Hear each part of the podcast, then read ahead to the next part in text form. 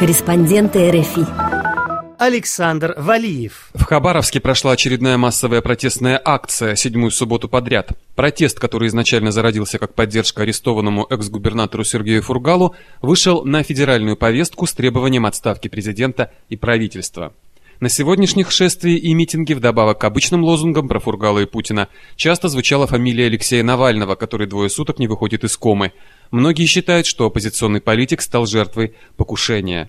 О субботней акции РФИ рассказали жители Хабаровска. Говорит Сергей Мингазов. Сегодня немножко программа обычная была изменена. Обычно собирались в полдень и сразу, в принципе, без долгих сборов следовали маршрутом по центральной улице, спускались на Амурский бульвар и потом шли по параллельной центральной улице Ленина и возвращались на площадь Ленина. А сегодня решили, что Сбор будет в 12, а само шествие, марш начнется в час. Обычно подчеркивается, что у протеста нет организаторов. Кто же тогда принимает такие решения? Участники. Основное обсуждение, я так понимаю, происходит э, на ежевечерних шествиях, где собирается 100-200 человек.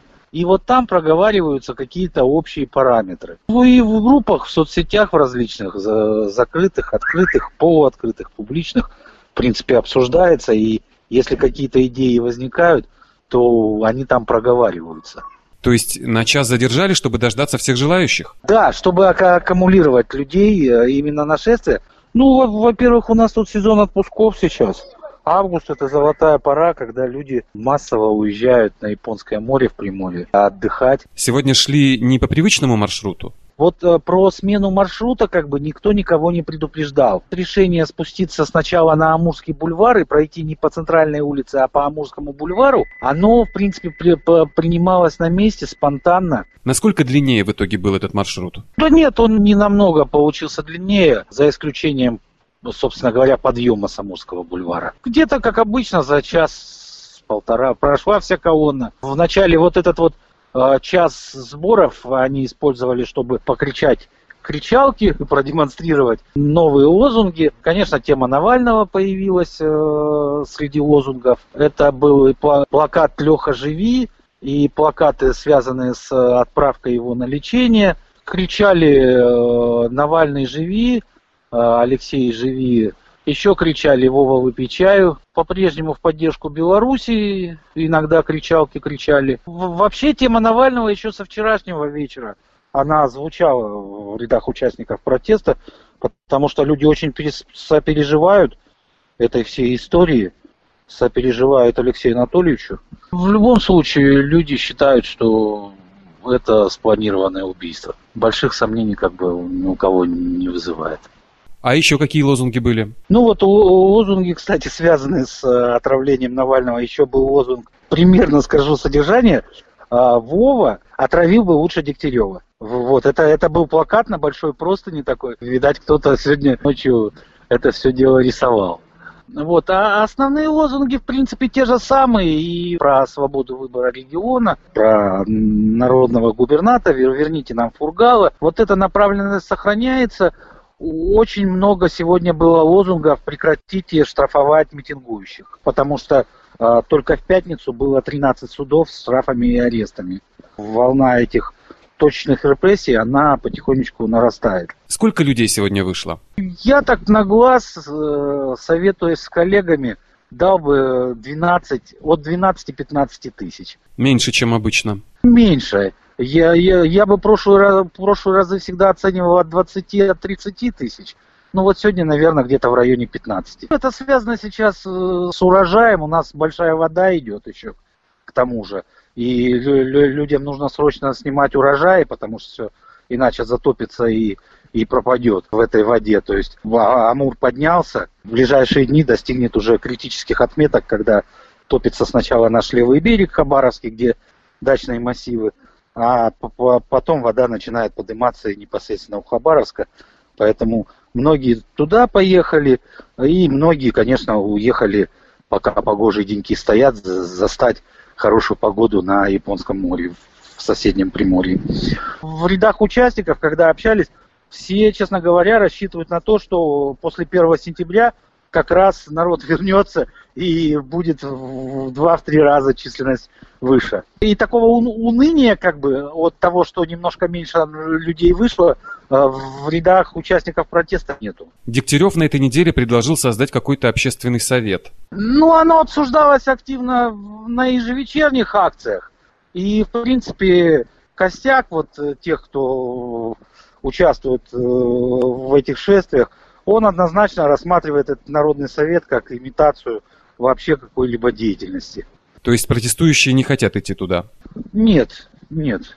Не хотят идти в качестве представителей, хотя кого-то он там э, из э, партийщиков местных уже туда позвал для обсуждения. У, людей, которые участвуют в протесте, у них э, резко отрицательное, конечно, к этой задумки, а те, кто более в политическом плане, так сказать, продвинутые, те вообще говорят, ну а смысл? Есть парламент, который должен этим заниматься, э, региональный. Пусть он и выполняет эту работу, пусть депутаты идут, общаются с народом, это их избиратели выходят. Зачем создавать еще одну а, структуру. Журналист издания «Сибирь Реалии» Елена Белоглазова была на шествии как репортер. Она считает, что на массовость акции влияют несколько причин. Мне кажется, что где-то в районе все-таки 15-20 было в районе там 20-30 минут одну улицу они проходили, колонна не заканчивалась. Хотя вот мэрия дает полторы тысячи опять почему-то. Настроение на самом деле у людей достаточно хорошее, но в плане того, что никто не выражает никаких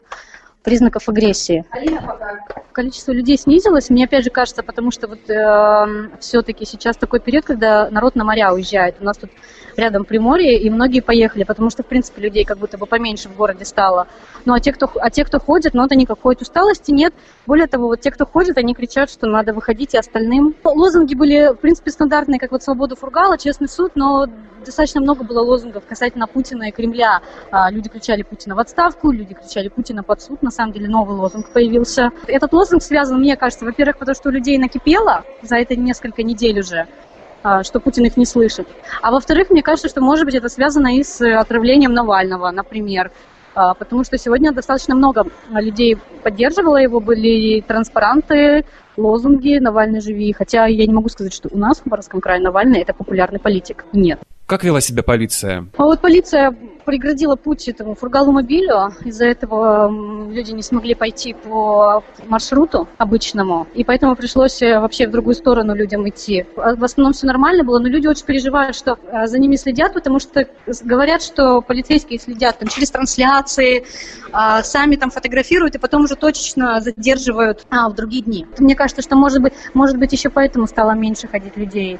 Потому что ну, люди видят, что каждый день задержание проходит, или, что, или штрафы, или суды над теми, кто ходит на митинги. Хабаровский юрист Алексей Жданов еще в конце июля подал иск в Верховный суд России на решение Владимира Путина отстранить Сергея Фургала от должности по утрате доверия. Жданов считает, что у данного решения не было оснований, предусмотренных действующим законом. Суд иск не принял, и сейчас Алексей готовится обжаловать это решение. На митинге в Хабаровске он, тем не менее, не ходит. По поводу митингов, э, ну, как бы мы каждый выбираем, э, на что тратить свое время, да, там можно фильм посмотреть, интересно, можно, не знаю, там какое-то важное дело сделать. Ну, здесь все, ну, все просто.